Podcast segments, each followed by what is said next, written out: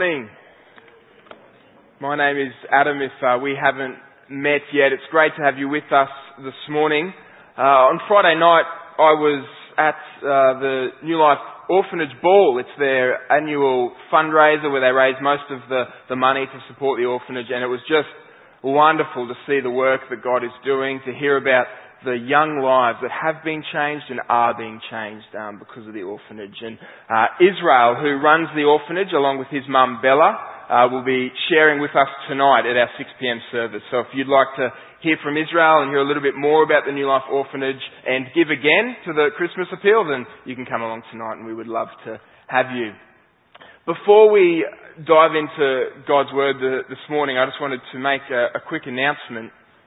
Many of you would know Fred and Anne Westra. They've been members of BPCC for a long time.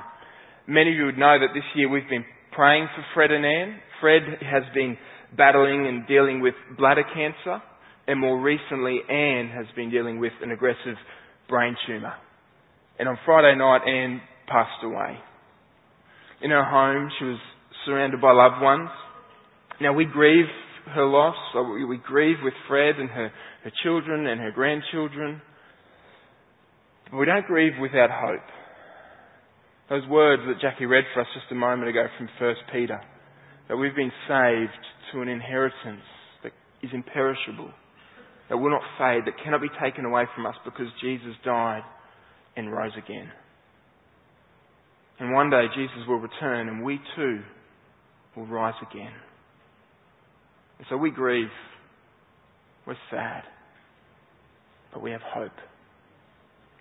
So I'd like to pray for us, and then we'll open up God's Word together. Heavenly Father, today we are saddened. We are grief stricken because of the death of our sister and your daughter, Anne Westra.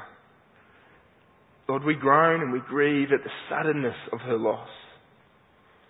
Lord, we're reminded that we are all truly a vapour, that life is fleeting. But Lord, we're also reminded that we can rest our saddened hearts on your shoulder with the peace and the comfort that comes from knowing, Jesus, you are the resurrection and the life. And there is a day coming when our greatest enemy, the last enemy, will be a long gone enemy. So, Lord, we just simply lay Fred and the family before you this morning. You are the God of all comfort.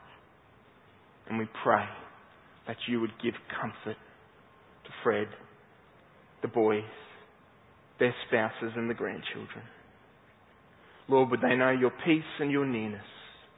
And would you use us to bless, support, and help them in any way that we can in the coming days, weeks, and months? Lord, we praise you, we bless you as we rest our heavy hearts in your loving hands this morning. Come, Lord Jesus, we pray. Amen.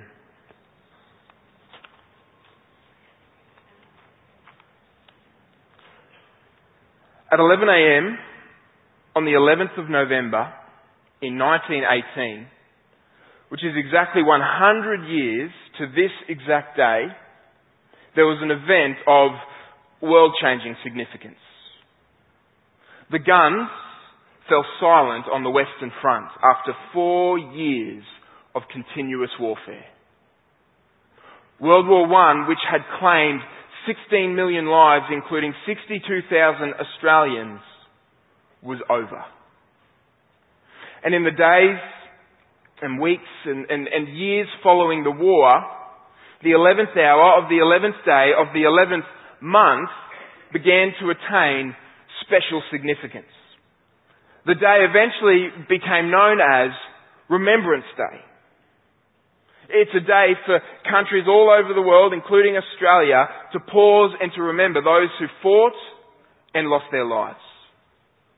And one of the significant parts of Remembrance Day is the reading of the Ode, which includes those well-known words, they shall not grow old, as we that are left grow old.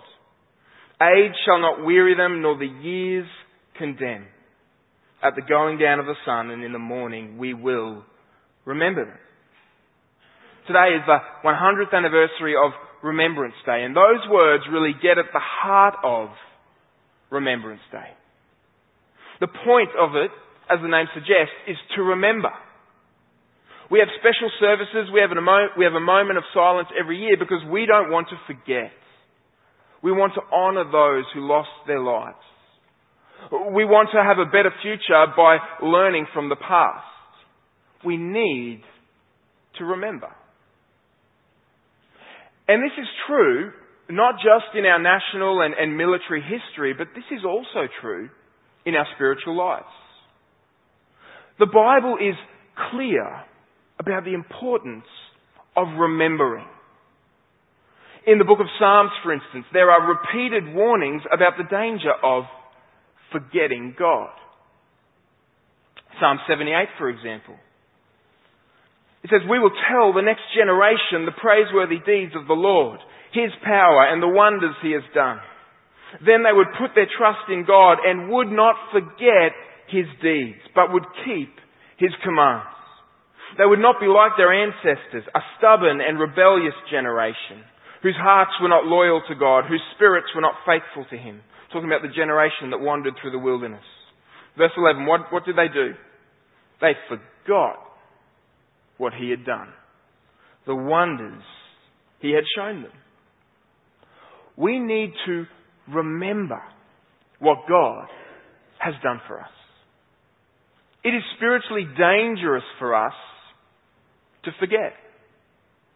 In fact, one author and Christian counselor uh, is, is, goes by the name of David Powlison, well that's his name. He says the only way we ever sin is by suppressing God, by forgetting, by tuning out his voice, switching channels, and listening to other voices. When you actually remember, you actually change. When we remember, we change. This means in the, the problems of our lives, when we remember the promises of God, we change. In the trials of our life, when we remember the truth of God, we change. In all areas of our lives, when we remember the love of God, we change. When we remember, we change. And we're going to be looking at a, a, part of the story of 1 Samuel this morning that will reveal to us the importance of remembering. If you haven't been around for the last few weeks, we are on a journey through the Old Testament book of 1 Samuel. Now what we've seen so far is that the people of God the nation of Israel, they were going through a time of leadership transition. The corrupt priesthood of Eli and his sons had been removed. The faithful leadership of Samuel, who had replaced them, was now, at this point in the story, coming to an end. And so what we saw last week in chapter 8 was that the people asked God for a king to rule over them. But not just any king. They wanted a king like all the other nations had. They wanted to keep up with the Joneses. They wanted what their neighbours had. They wanted a strong military king to lead them into battle. And at the end of chapter 8, we saw that God said, well, give it to them. Give them what they want. And so this week, as we open up chapter 9, we might expect to be introduced to Israel's first king. And that's exactly what we see. In chapters 9 to 12, we see the rise to the throne of Israel's very first king. Now, because we're covering so much content today, four chapters, I want to do something a little bit different. I want to simply ask two questions. Two simple questions as we look at this section of the story. Number one, what is the story about? And then number two, what does it teach us? What's it about? What can we learn from it? So let's begin by looking at what the story is all about. And what we see as we open up chapter 9 is we see the identity of the first king of Israel. This is what we read. There was a Benjamite. That's one of the 12 tribes of Israel. A man of standing whose name was Kish. Kish had a son named Saul as handsome a young man as could be found anywhere in Israel. And he was a head taller than anyone else. Now, if there was an ancient version of the reality TV series The Bachelor, step aside Honey Badger, Saul would be the leading man. He was tall, dark, and handsome. And not only that, he was rich. His dad, we're told, was a man of standing. In other words, Saul was everything that Israel were asking for and looking for in a king. But the story of Saul, much like the story of Samuel, begins in a common and unusual way. It begins with lost donkeys. Look at what we read in verse 3. Now the donkeys belonging to Saul's father, Kish, were lost. And Kish said to his son Saul, Take one of the servants with you and go and look for the donkeys. And so that's what they do. Saul and his servant go from town to town looking for these donkeys, but they cannot find them. And so Saul wants to give up and go home, but then his servant remembers something. They're in the town of Zuph, and his servant says to Saul, Look, in this town there is a man of God. He is highly respected, and everything he says comes true. Let's go there now. Perhaps he will tell us what way to take. Now it's interesting that Saul did not think to look for this man of God. It was the servant that thought of him. This tells us a little something about Saul's spiritual state. And as the story continues, they're given directions to find this man of God, and they just happen to come across him as he is going up the mountain to offer a sacrifice. Now, as you may have guessed, this man of God was none other than Samuel. And Samuel, when he met Saul, he knew exactly who he was. The day before, God had revealed to Samuel and said to him, About this time tomorrow, I will send you a man from the land of Benjamin Anoint him ruler over my people Israel. He will deliver them from the hand of the Philistines. I have looked on my people, for their cry has reached me. And so Samuel and Saul meet, and Samuel invites him to stay with him for the night, to eat with him. And that evening, Saul is treated like royalty. He is seated at the head of the table with 30 other guests. He is given the prime, largest, best cut of meat and he has a, a peaceful sleep under the stars. And the next morning when he wakes, it's time for he and his servant to, to go on their way, but Samuel says to him, Saul, can I have a word? He literally says to him, I have a word for you from God. And so Saul set out looking for lost donkeys and he ends up finding the word of God. And chapter 10 verse 1 tells us what happens between Samuel and Saul. Look at what we read. Then Samuel took a flask of oil and poured it on his head and kissed him and said, Has not the Lord anointed you to be prince over his people, Israel? Now let's just admit, this is a lot to take in in a short amount of time for Saul. He not only has some oil poured on his head, he's not only kissed by Samuel, but he then is told that he will be the king over Israel. Now this little scene, it seems a little bit odd to our modern ears. But what is actually happening is what's known as an anointing. When someone or something is anointed, they are set aside for a divinely chosen task. And from this moment on, Saul was set apart as the chosen leader of God's people. But as I'm sure you can imagine, Saul still needed some convincing. If someone came to you, poured oil on your head, gave you a kiss, and then said you're going to be the king of, or queen of Great Britain, I'm sure you'd need a little bit more than just that. And so, Samuel tells Saul that there's actually going to be three signs, three things that will happen on his journey home that will convince him that this is God's will. And what we read in verses verse 9 of chapter 10 is that as Saul turned to leave Samuel, God changed Saul's heart, and all these signs were fulfilled that day. Now, these signs that Samuel said were going to happen, they confirmed for Saul that this was indeed God's will. God knows it, Samuel knows it, Saul now knows it. All that's left is for the people of Israel to be told. And so Samuel gathers all the leaders of Israel at Mizpah, He rebukes them again for rejecting God and asking for a king. But then through the casting of lots, which is like the rolling of dice or the throwing of sticks, Saul is again publicly selected and publicly revealed as the king. And so the people rejoice and then they go looking for their new king to crown him and to coronate him. But then something happens that's not a good sign for Saul or for Israel. Look at what we read in verse 21.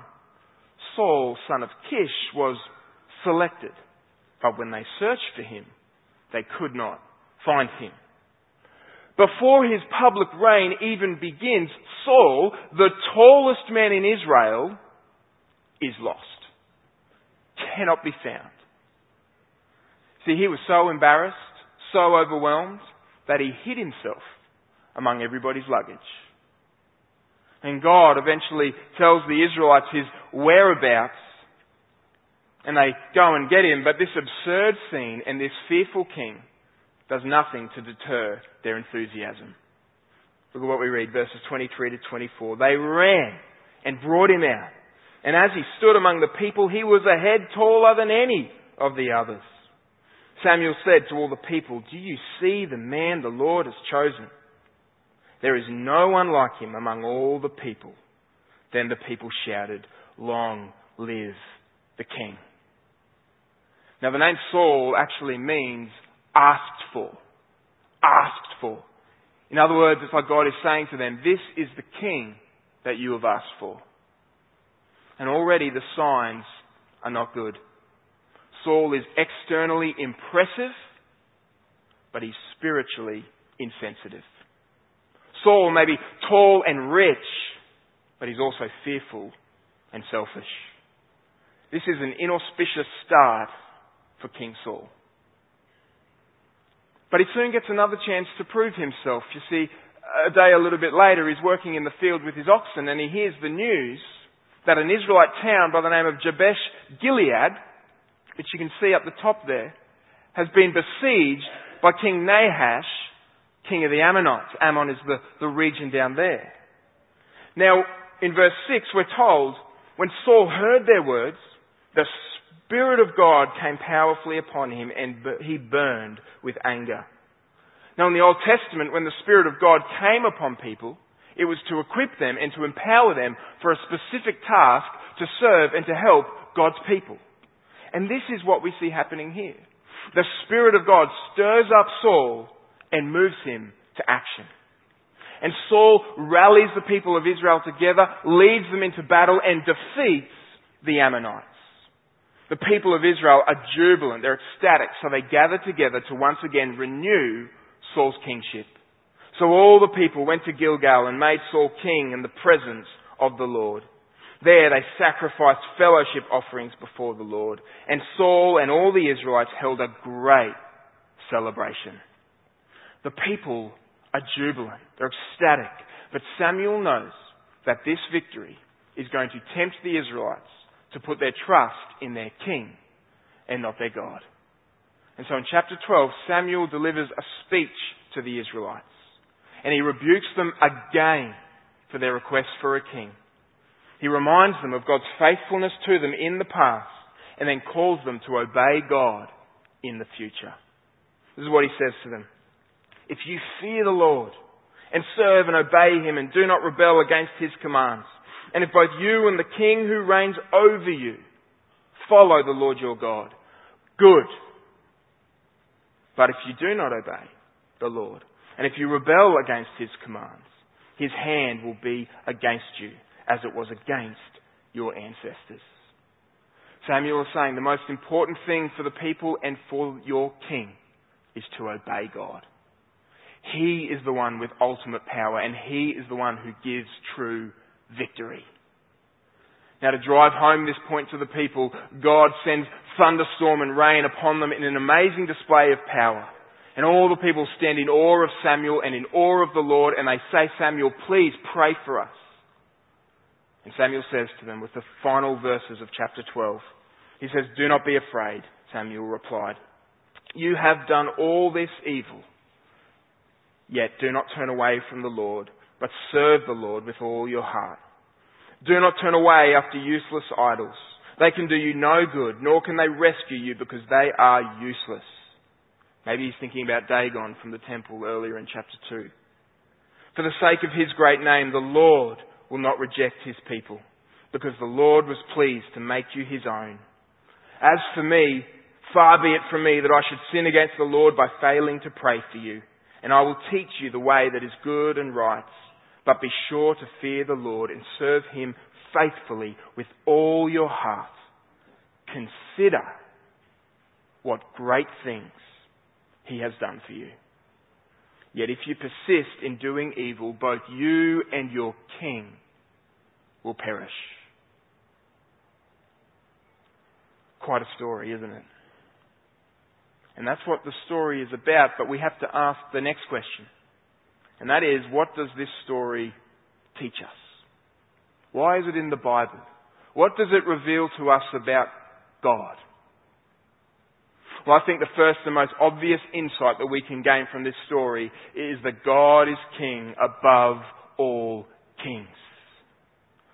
God is king above all kings. Proverbs 21 verse 1 says, The king's heart is a stream of water in the hand of the Lord. I love that imagery. He turns it wherever he will. This story is an illustration of that passage. See, God may have given the Israelites a king like all the nations to rule over them, but there is no doubt about who is calling the shots in this story. I mean, did you notice the hand of God at work? For example, Saul thought that it was lost donkeys that led him to Samuel, but it was the hand of God that led him there. God revealed to Samuel the day before that he would just happen to run into this man named Saul. God arranged for the lots, the dice, to fall Saul's way. God put his spirit upon Saul for the task of being king and to defeat the Ammonites. God is the king above all other kings.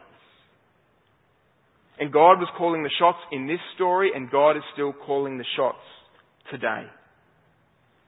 This is the biblical truth known as providence. Providence. God sustains this world that He has created, and He's directing it towards His good end.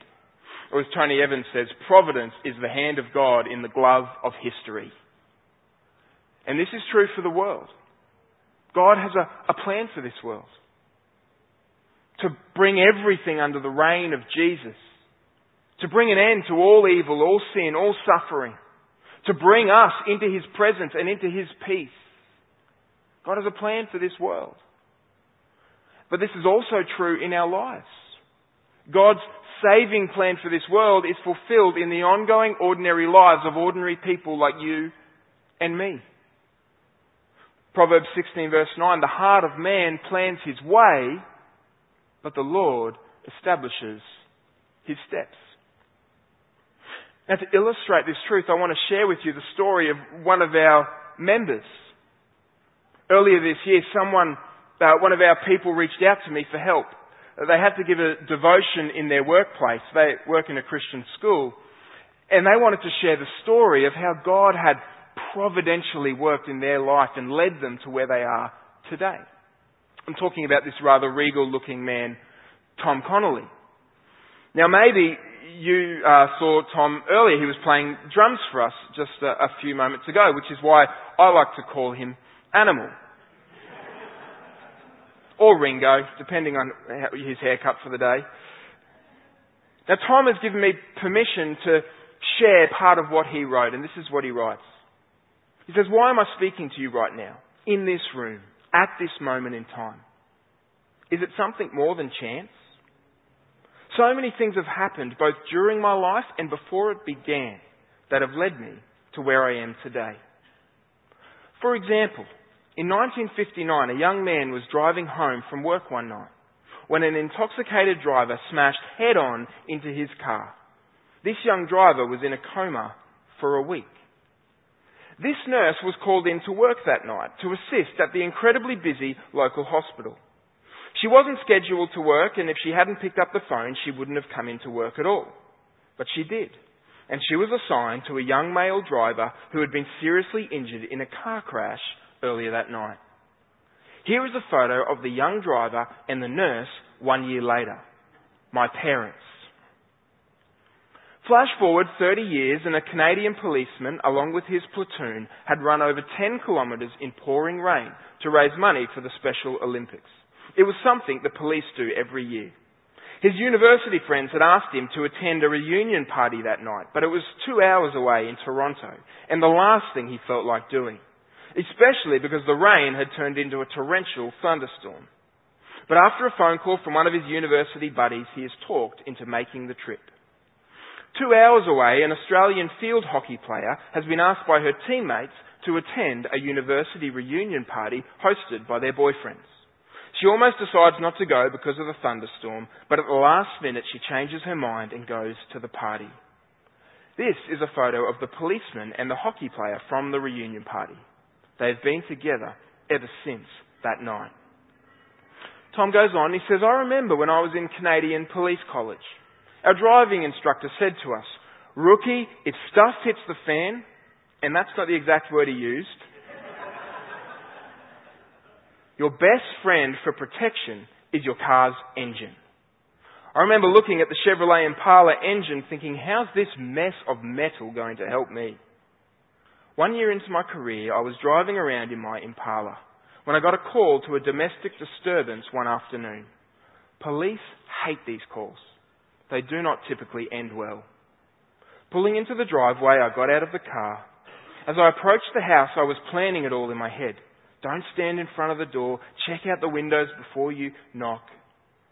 At this time, our sergeant was on everyone's case about wearing our police hats in public. Something about presenting a professional image. All I knew was that if we didn't wear it, we were reprimanded. As I made my way towards the house, I realised that my police hat wasn't on my head. I quickly returned to get it from the car. I didn't want a reprimand. This move would change my life. After momentarily fuming at the preposterous notion of having to wear the hat, I managed to suck it up, open the back door, and I bent down to place it on my head. At that moment, pellets from a shotgun blast whizzed over the Chevrolet and over my head. It's amazing what happens during these life defining moments. I suddenly remembered, rookie, the engine is your best friend. I dove towards my new bestie and it protected me like a true best friend should. I went over this incident many times in my head later on. I wondered, if I hadn't forgot my stupid hat, what could have happened? What if my driving instructor had not given me that strange piece of advice? What if we had a totally different instructor that day? Tom concludes with these well-known words from Romans 8. Who shall separate us from the love of Christ? shall trouble or hardship or persecution or famine or nakedness or danger or sword. No. In all these things we are more than conquerors through him who loved us. For I am convinced that neither death nor life, neither angels nor demons, neither the present nor the future, nor any powers, neither height nor depth, nor anything else in all creation will be able to separate us from the love of God that is in Christ Jesus our Lord. The heart of man plans his way, but the Lord establishes his steps. And the details of our lives are going to be wildly different. But it's the same God who graciously guides us for his good purposes and to his glorious destination. Because God is the King above all other kings. That's the first insight. The second and last insight we can gain from this story is that remembering the goodness of God in the past motivates faithfulness to God in the present. See, in chapter 12, in his speech, Samuel calls upon Israel to be faithful to God. And the way he does this is he calls them to remember. He calls them to remember all that God has done for them. Remember what he said in verse 24? he said, But be sure to fear the Lord and serve him faithfully with all your heart. And then he said, Consider what great things he has done for you. When we remember what God has done for us in the past, it motivates us to faithfulness in the present. Think about it this way. If my parents were to call me, my mum or my dad called me and asked me to do something, and it was perhaps something difficult, maybe it's something that didn't even make sense to me, I would, if I could, do that thing for them. Why? Because I had 31 years worth of evidence of their love and faithfulness and devotion. And it's the same with our relationship with God. When we look at all that He's done for us in the past, He has created us and He loves us. He has sent Jesus to die for us. He has raised Jesus for us. He has poured out the Spirit into our hearts. He has assured us of a glorious future. When I look at all that, then what can be against me? And that motivates me to step into faithful obedience to God in the present. So let me just ask you, what are you doing in your life to actively remember all that God has done for you? How are you reminding yourself? Now, in the blog post last week, Ben suggested reading good books and listening to good podcasts, and, and that's a great thing to do. But it can be even more ordinary than that. It, it can be taking the ordinary moments of our everyday to remember, reflect on what God has done. Maybe what it means for you is in the morning when you wake up, your first thought is a simple prayer. Lord, you are great and you have done great things for me. Help me to live in light of them today and all of my days. Maybe you just take a truth of Scripture and you memorize it and you meditate on it during the day. Maybe, as you take a shower in the morning, you remind yourself of the truths that were symbolized by your baptism. That you've been washed clean by the blood of Christ, that the Spirit of God has been poured into your heart. Maybe when you get dressed in the morning, you remind yourself you have been clothed in the righteousness of Christ. You stand before God loved, forgiven, and accepted because of Christ. Maybe when you watch the news at night, you remind yourself of the ultimate good news, the news that is better than any other news, that Jesus reigns and rules and is returning. I mean, I know this might sound a little bit trite to you, but the point is, what are you doing to remember? To remind yourself of all that God has done for you. So that when times of trouble and temptation come, you can remember and be faithful. Maybe when you sit down to eat a meal, you remember the meal that we're about to partake in together, the Lord's Supper. See, the purpose of Lord's Supper is that we would remember. That we would remember the price that Jesus paid on the cross to bring us to God. In fact, 1 Corinthians 11, the Apostle Paul writes and he says, The Lord Jesus, on the night he was betrayed, took bread. And when he had given thanks, he broke it and said, This is my body, which is for you. Do this in remembrance of me. In the same way, after supper, he took the cup, saying that this cup is the new covenant in my blood. Do this whenever you drink it in remembrance of me. For whenever you eat this bread and drink this cup, you proclaim the Lord's death until He comes. See, God knows that we are prone to forget, prone to wander, Lord, I feel it, prone to leave the God I love. And so God has graciously given us this table. Every time we come to this table and we hold the elements in our hands, we remember the goodness of God to us and the grace of God for us. Because the bread represents the broken body of Jesus. Broken for you and for me. The cup represents His spilt blood poured out for the forgiveness of our sins. And when we come and we take those elements, we remember. And when we remember, we are revived. Because the Lord's Supper is not just about looking to the past, about what Christ has done for us. It's also about our communion with Christ in the present. Because when we remember the faithfulness of God to us in the past, it moves us to faithfulness and obedience in the present. And so that's what we're going to do right now. Let me invite those who will be handing out the elements to come and to, to get ready for me. But when you come, you take those elements, you go back to your seat, you hold them in your hand, and you remember. And maybe you want to say to God in that moment, God, lately I've forgotten. Lately I've been living my life a little bit on autopilot and I've moved on in my heart and mind from all that you've done for me. This morning I want to come back and I want to remember. So you take the elements. If you have placed your, your faith and your trust in Jesus Christ, if you have received all that God offers to us in Christ with the empty hands of faith, then you come, you receive the elements, you go back to your seat, and then we will eat and drink together as we remember together what Christ has done for us. The ushers will invite you from the back to the front,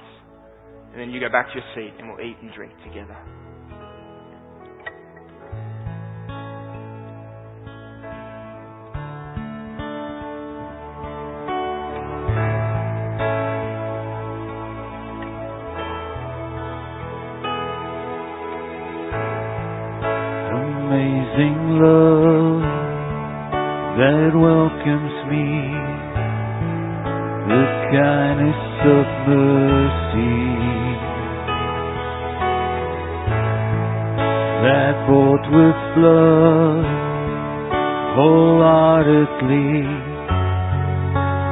so